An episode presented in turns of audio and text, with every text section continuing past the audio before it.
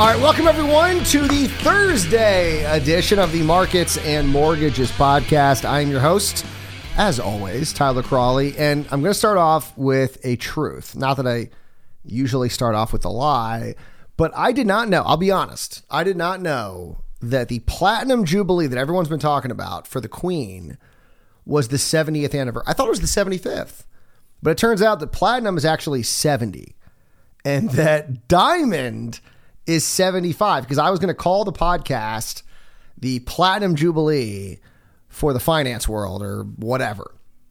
Now I got to call it Diamond because that's 75 because that's where we are. Jerome Powell made the big announcement on Wednesday that the federal funds rate would jump 75 basis points. And what's amazing is we all knew it was going to happen.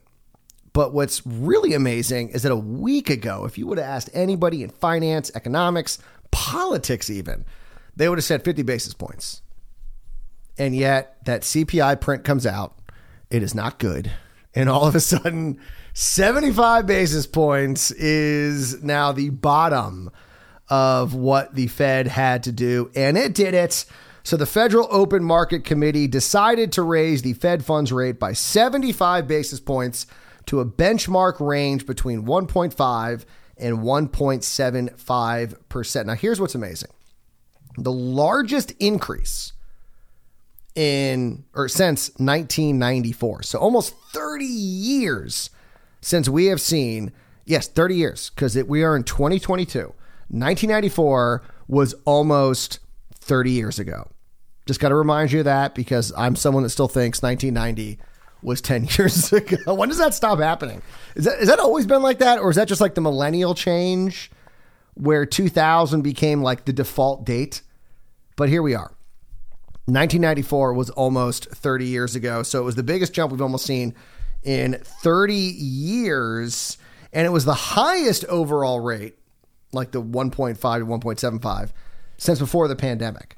So that's what happened with rates. The Fed also announced they will continue reducing its holdings of Treasury securities and agency debt and agency mortgage backed securities, as described in the plans for reducing the size of the Federal Reserve's balance sheet that were issued in May. I have to wonder if maybe Jerome Powell was looking at what's happening with mortgage rates and he's like, maybe now's not the time to start selling some of these mortgage backed securities. Rates have been on a tear recently on the way up. Today was, or I should say, uh, the end of Wednesday was actually a wasn't bad for rates, but the last couple of days, it has not been great for mortgage rates. So if I'm a Jerome Powell, I'm like, yeah, maybe, maybe we don't do anything with the mortgage-backed securities as of right now. Now it's interesting 10 of the 11 members of the board were supportive of the 75 BIP hike. The lone dissenting Voint, Voint vote was Esther George, who voted for a smaller 50 base. See, I would have thought there might have been someone who was like, we got to go 100.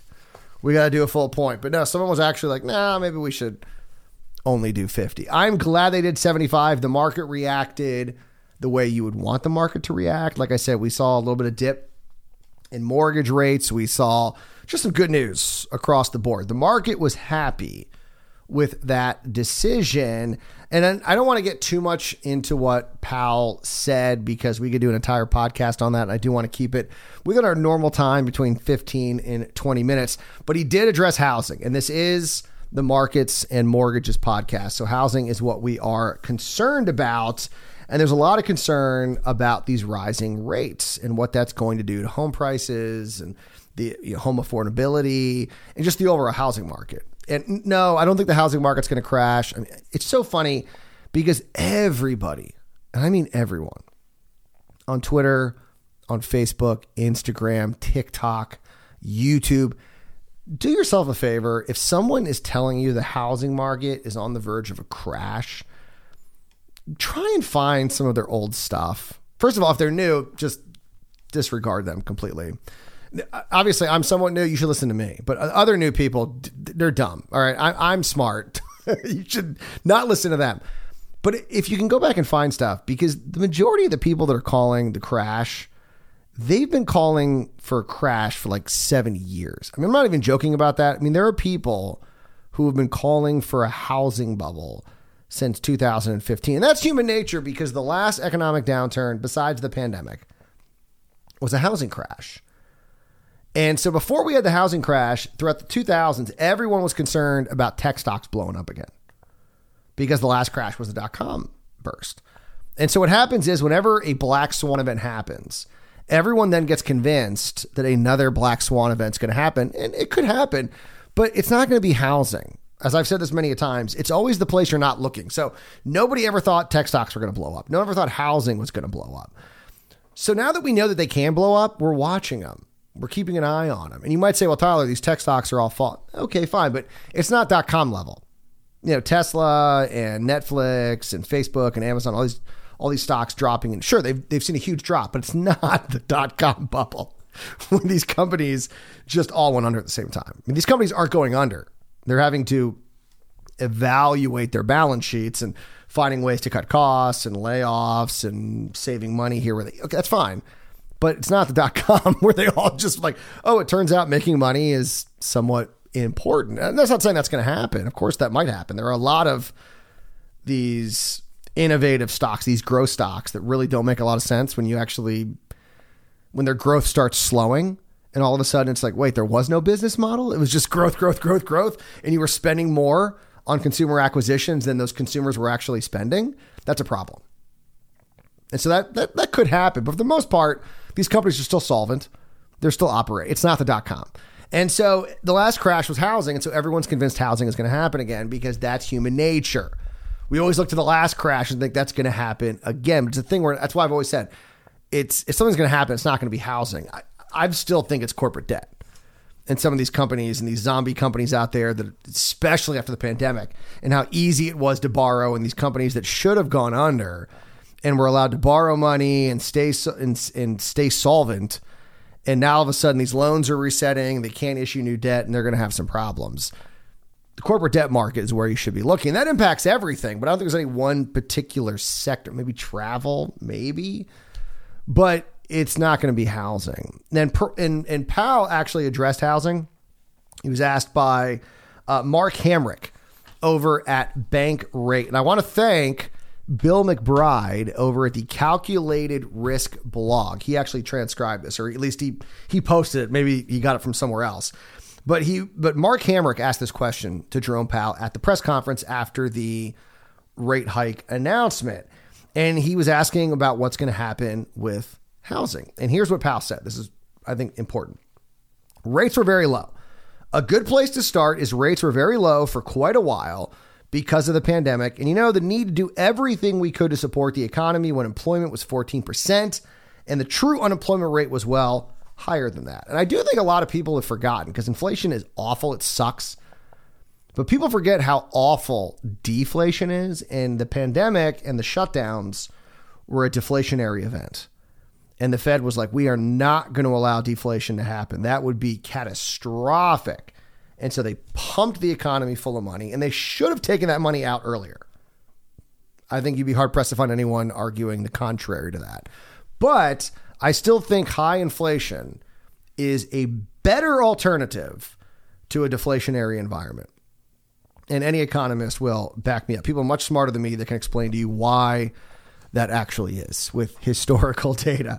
So Powell continues saying now they are coming back up talking about rates. Now they're coming back up to more normal or above levels. So in the meantime, while rates were low and while demand was really high, prices were moving up very strongly. An understatement, for the last couple of years. So that changes now, he says, and rates have moved up. We are now aware that mortgage rates have moved up a lot, and you are seeing a changing housing market. We are watching it to see what will happen. How much will it really affect residential investment? Not really sure. That's not that comforting. he continues saying, How much will it affect housing prices? Not really sure. Also, not that comforting. Obviously, we are watching that quite carefully. You think over time, there's a tremendous amount of supply in the housing market of unfinished homes. And as those homes come online, whereas the supply of finished homes, inventory of finished homes for sale is incredibly low, historically low. So it's a very tight market. So prices might keep going up for a while, even in a world where rates are up. And you're seeing that, right? Rates are jumping and there's still demand out there. And we're going to talk about that in a second. So it's a complicated situation and we watch it very carefully. And here's the real takeaway that everyone in sort of the housing industry took away from this. I'd say if you're a home buyer, somebody or a young person looking to buy a home, you need a bit of a reset. oh. Conspiracy theories unite. Great reset. We need to get back to a place where supply and demand are back together and where inflation is down low again and mortgage rates are low again. Now, I don't think he thinks rates are going to two and a half percent, but threes, fours, I think, is what I've heard from a lot of people, is where sort of the normal rate might be. This will be a process, Powell said, where by idly we do our work in a way where the housing market settles in a new place and housing and credit availability are at appropriate levels. So that was Powell talking about the housing sector, which, like I said, I mean, it's it's we're getting back to a more normalized market, and things have been so overheated for almost you know over two years that I think a lot of people in the housing sector, especially new people, and I'm one of them, but you know, I mean, obviously as someone who's looked at the economy for many years and talked about it, you understand that we're moving back to a more normalized economy with regards to housing. And that to people who have never experienced it is going to seem like a slowdown. And in some cases, like Armageddon, especially where rates are. People have never, people, been, people could have been in the business for over 10 years and have never seen rates this high. Right. I mean, I, I, actually, I think the last time we've seen rates this high, I think was in 2000. And so 20 some years and so it's understandable why people are getting concerned. But Powell's like, listen, demand was incredibly hot. Things are slowing down. We want to see a balance of supply and demand. And I think we all want that. But it's just funny that all the people who are claiming that, oh my gosh, housing is just skyrocketing, we need to slow it down. Now we finally slowed it down. And those same people were like, oh, here comes the crash. It was like, what did you think was going to happen when you were demanding that they slow prices?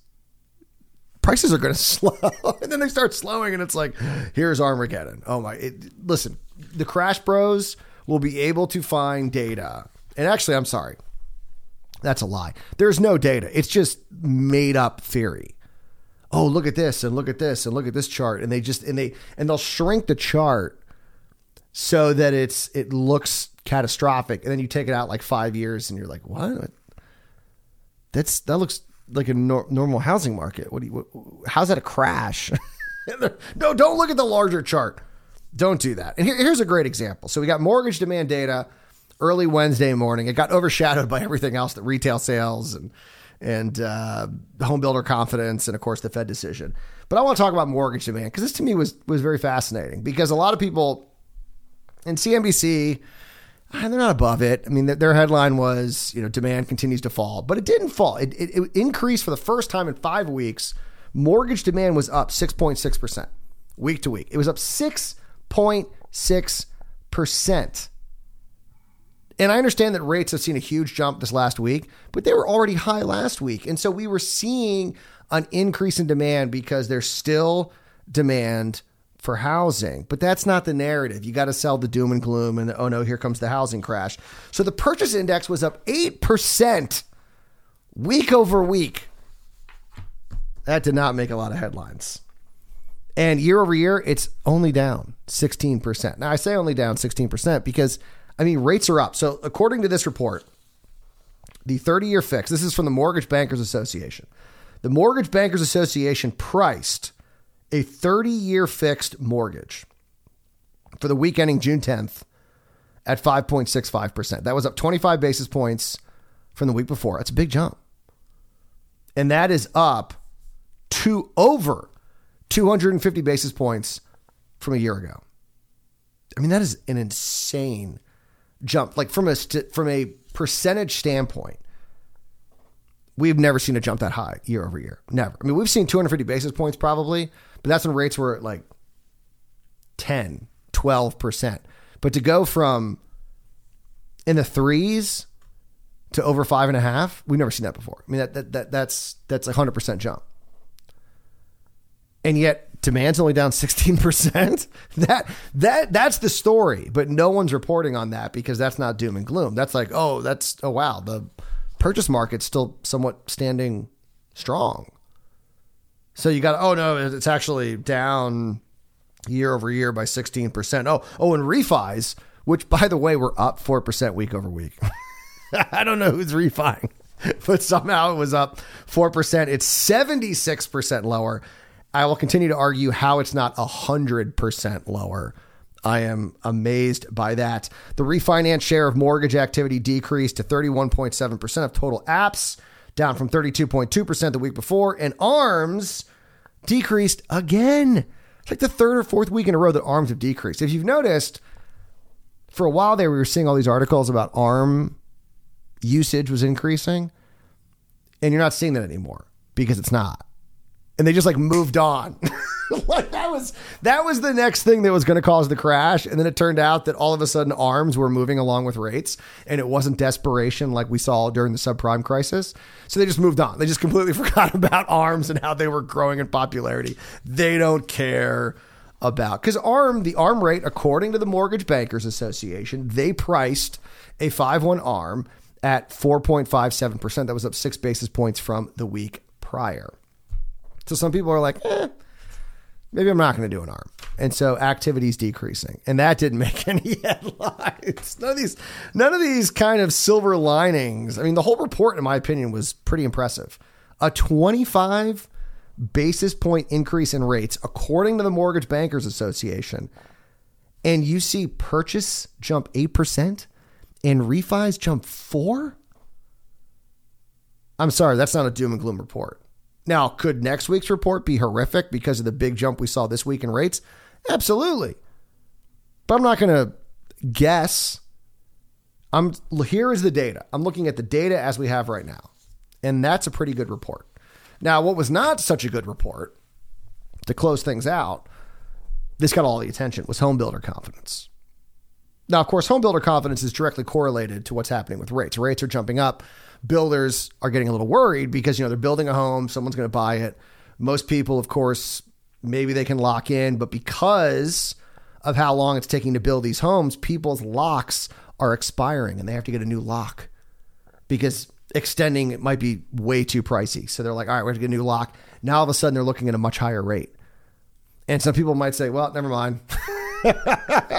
and they're worried about potential buyers. And that was actually the big reason for home builder confidence decline. So, overall, the overall index, the National Association of Home Builders and the Wells Fargo Housing Market Index fell more than expected. That's not good. It was supposed to fall to 68 from 69 the previous month. It fell to 67 in June. So that's not good. I'm not going to try and sugarcoat it. That not good. Of course, remember 50 is kind of the the break even point. Anything under 50, now we have some problems, which little foreshadowing there. The home builder confidence is now down 14 points from last year when it was 81. So sure, but remember 81, remember if you remember in 2021, we were seeing home builder confidence at levels never before reported. And I think the home builder confidence has been around for I'm gonna say 20 years, maybe 30, let's just say 20 years. Never before. I mean, these were never seen these levels before. And so it's like, yeah, sure, we're going to fall from the all time highs. But remember, 50 is the break even point. So we're still well above that. That is good news. But here is the troubling part the foreshadowing. All major indices, which they use to judge the overall index, fell in June. Most notable was the component that charts the traffic of prospective buyers. That fell five points to 48. Ugh, that's that's not good. I'm not gonna like I'm not gonna sugarcoat it. I'm gonna give you the data. That is that's that's not good. Home builders are worried about future buyers. Now, this is the first time this gauge has fallen below the level of 50 since June 2020. The index gauging current sales conditions fell one point to 77. That's pretty good. And the gauge measuring sales expectations in the next six months fell two points to 61. So, sure, that traffic future buyers, that's worrisome. And regionally, once again, the South, yeah, baby, uh, has taken the top spot. uh, even though they saw a two point decline, they're still at 78. 78 home builder confidence, 78 in the South. Now, that is the lowest level since July 2020, which just goes to show you how hot the market has been in the South. The West saw a nine point decline to 74. The Northeast was down one point to 74. In the Midwest, which at one point was crazy hot, has now dropped six points. They're at 56. So they have another bad month. They could drop below that break even point, which is why you've seen some people talk about the Midwest may be experiencing somewhat of a correction in home prices. But here's what's weird about this is that if home builders start freaking out and stop building, that's going to create a problem with inventory because as Powell said, right, all these unfinished homes, and once they get finished, they come on the market, we're going to have more inventory. That's going to ease price pressures, and so that should lower prices. But if at the same, because remember this is what happened in 2008, right? Everyone stopped building, and then we finally the chickens came home to roost, and it took a while. But that's precisely what we saw when the pandemic hit. Everyone wanted to buy a home, and there were no homes available.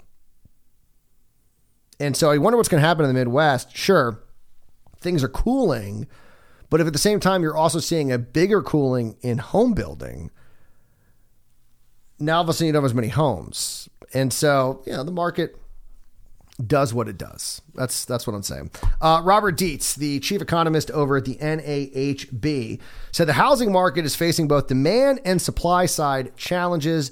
Saying in a statement, residential construction material costs are up 19%, which I think at one point was even higher. Lumber has fallen pretty drastically. So up 19% year over year with cost increases for a variety of building inputs, except for lumber, which has experienced recent declines due to a housing slowdown. On the demand side of the market, the increase for mortgage rates for the first half of 2022 has priced out a significant number of prospective homebuyers, as reflected by the decline for the traffic measure of the HMI. So this got a lot of attention. But really, you got to look at the numbers. And you're like, sure, we've fallen and we're getting levels that we haven't seen since 2020. But remember, we got, we went parabolic after 2020. After, I should say, after things started opening back up and work from home became really big. And so we reached levels we'd never seen before at home building. So, sure, home building is down, but it's down in comparison to record highs. And so that's very important to remember. So it's down, but it's still above the break even point. The Midwest, even for now. we'll see what happens the next month. So, like I said, all in all, I think we got good news. We got Powell saying, hey, listen, we're following real estate, but we're hoping this is going to cool off the housing market because that will avoid a crash. I mean, that's the whole benefit of what Powell's doing. He's raising rates to stop demand. So demand is supposed to be falling. It's not a sign of a crash. That's what raising rates are supposed to do. I feel like Chris Rock in that, you know, that's what you're supposed to do. you don't get a cookie for that. Demand is supposed to be falling, and that will allow inventory to catch up. And then let's say we do hit a recession and the Fed says, okay, hey, we're going to maybe lower rates now. That will then get some of those buyers off the sidelines, some price reductions with lowering rates, home affordability drops.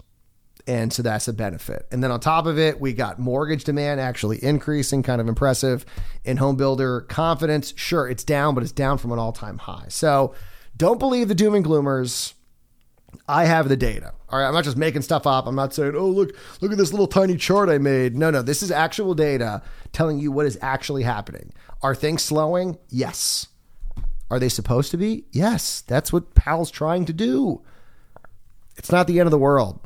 We're going to a normal housing market. Oh my gosh, a normal housing market. That's not allowed. We're only allowed crashes and record hot housing market. There's no in between. We're like San Francisco. Super, super rich, super, super poor. There's nothing in between. Nothing is allowed. All right, we got to go. You guys enjoy your Thursday. We'll see you back here Friday morning for my favorite edition of the Markets and Mortgages podcast. And remember, as always, do not wait to buy real estate. You buy real estate and wait.